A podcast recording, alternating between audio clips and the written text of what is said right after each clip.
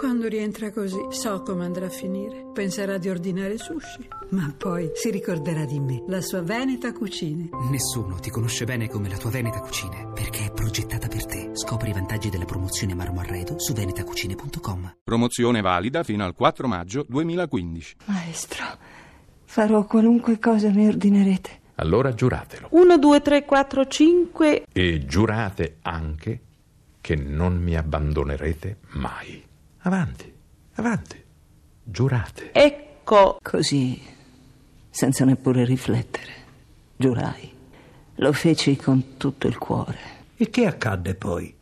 Diventai ciò che sono adesso. Fui partorita dalla testa di Stiller, così come Minerva nacque dalla testa di Giove. Divenni l'attrice che Stiller desiderava e interpretai la mia parte nella saga di Ghost Berling. Fu un'esperienza durissima ma entusiasmante. Mi? Per interpretare quel ruolo, Greta Gustafsson dovette dimagrire di dieci chili. Ciò nonostante, Mauritz Stiller non fu soddisfatto e perciò la riprese sempre di profilo con il viso sollevato e illuminato in modo che risultasse più scavato. Fu lui che creò la sua immagine così come inventò il suo nome d'arte. Sì, madame. Volete dire che fu lui a suggerirvi di chiamarvi Greta Garbo? No. Qui? Non me lo suggerì, me lo impose semplicemente. Disse che Garbo era un nome facile e penetrante ed avrebbe reso più verosimile il mio personaggio. E voi accettaste? Oh, a quel punto avrei accettato qualunque cosa da Stiller. Già prima di conoscerlo, io ero perdutamente innamorata di lui. Lui mi ha reso quella che sono e io, quando aveva più bisogno di me, l'ho abbandonato. Devo espiare, almeno per rimanere fedele all'idea che lui si era fatto di me. Che volete dire, madame? Che ho deciso, abbandonerò il cinema.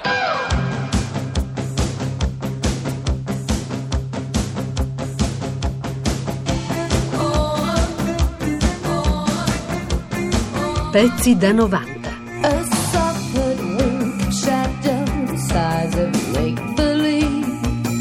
Non era solo lo specchio che la tormentava con le rughe che si affacciavano, che il naso che sembrava diventare più evidente, la pelle che diventava più fragile. Il vero interrogativo che lavorava come un punterolo era questo: quanto potrò vivere?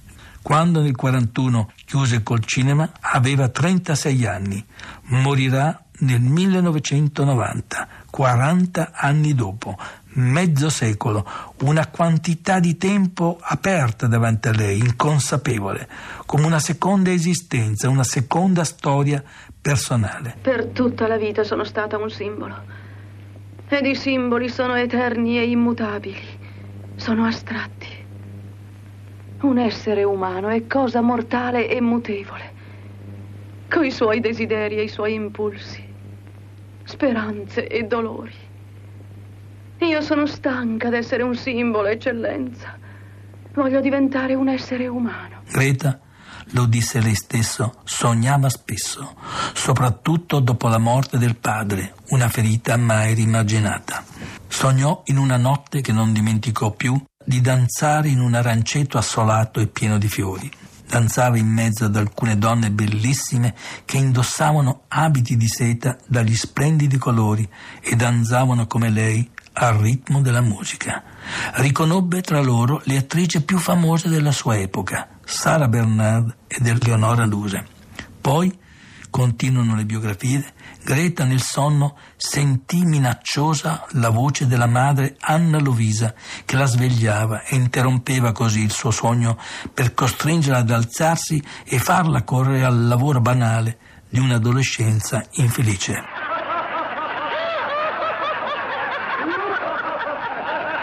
cosa c'è di gusto?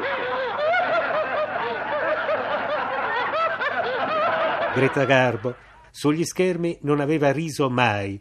Negli Stati Uniti, cinquant'anni fa, uscì Ninocca e il suo pubblico fedele la vide abbandonarsi a una lunga, irresistibile risata.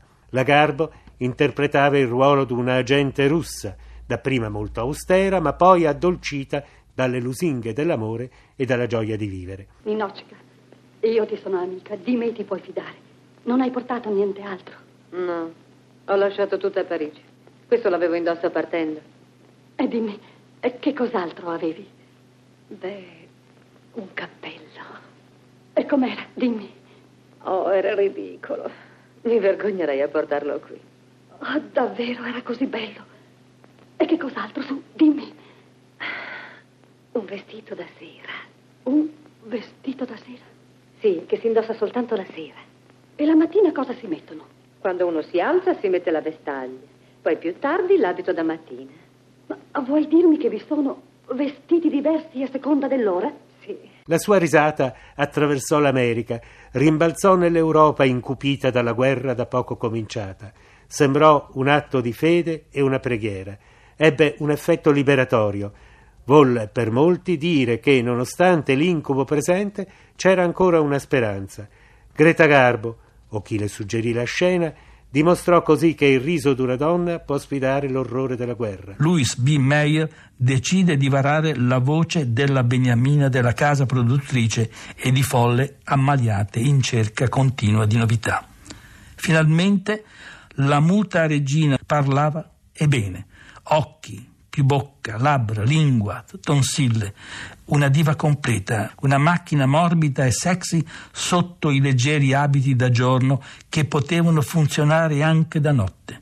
Dialogava, sussurrava, urlava, sempre però con elegante moderazione. Signora Lattanzi, mi dica. Lei è stata la prima e la più nota delle doppiatrici italiane.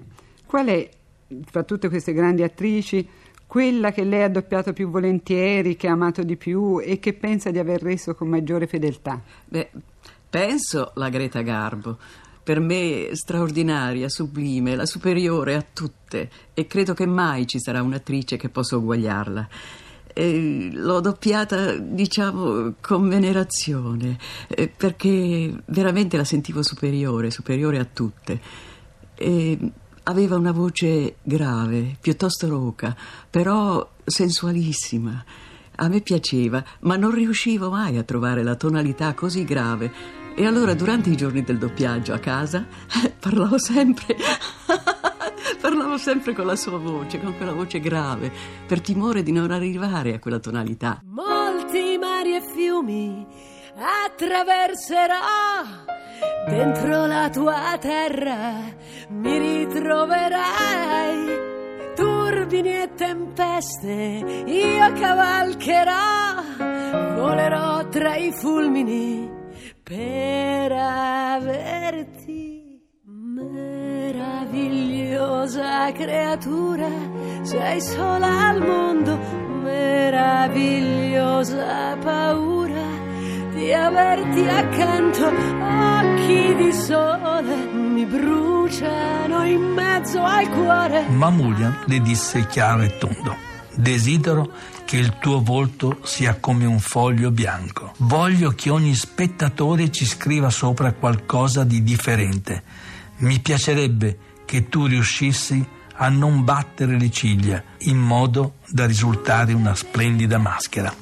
La diva batté per l'ultima volta le ciglia.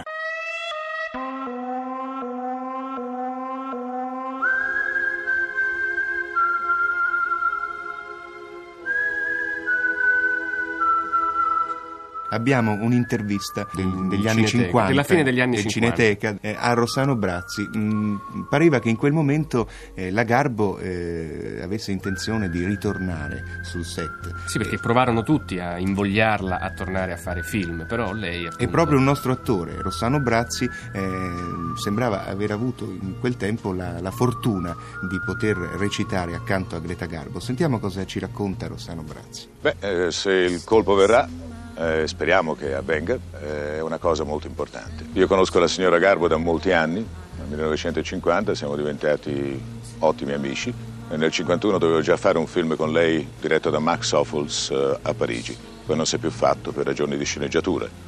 Naturalmente la Garbo è un po' pensierosa nel ritornare allo schermo. Ho avuto un'offerta dall'America, è stato presentato un eh, treatment alla signora Garbo, le è piaciuto e si sono iniziate delle trattative. C'è qualcosa di vero, e parlando della Garbo è già una cosa molto importante. Io mi auguro che questo film si faccia.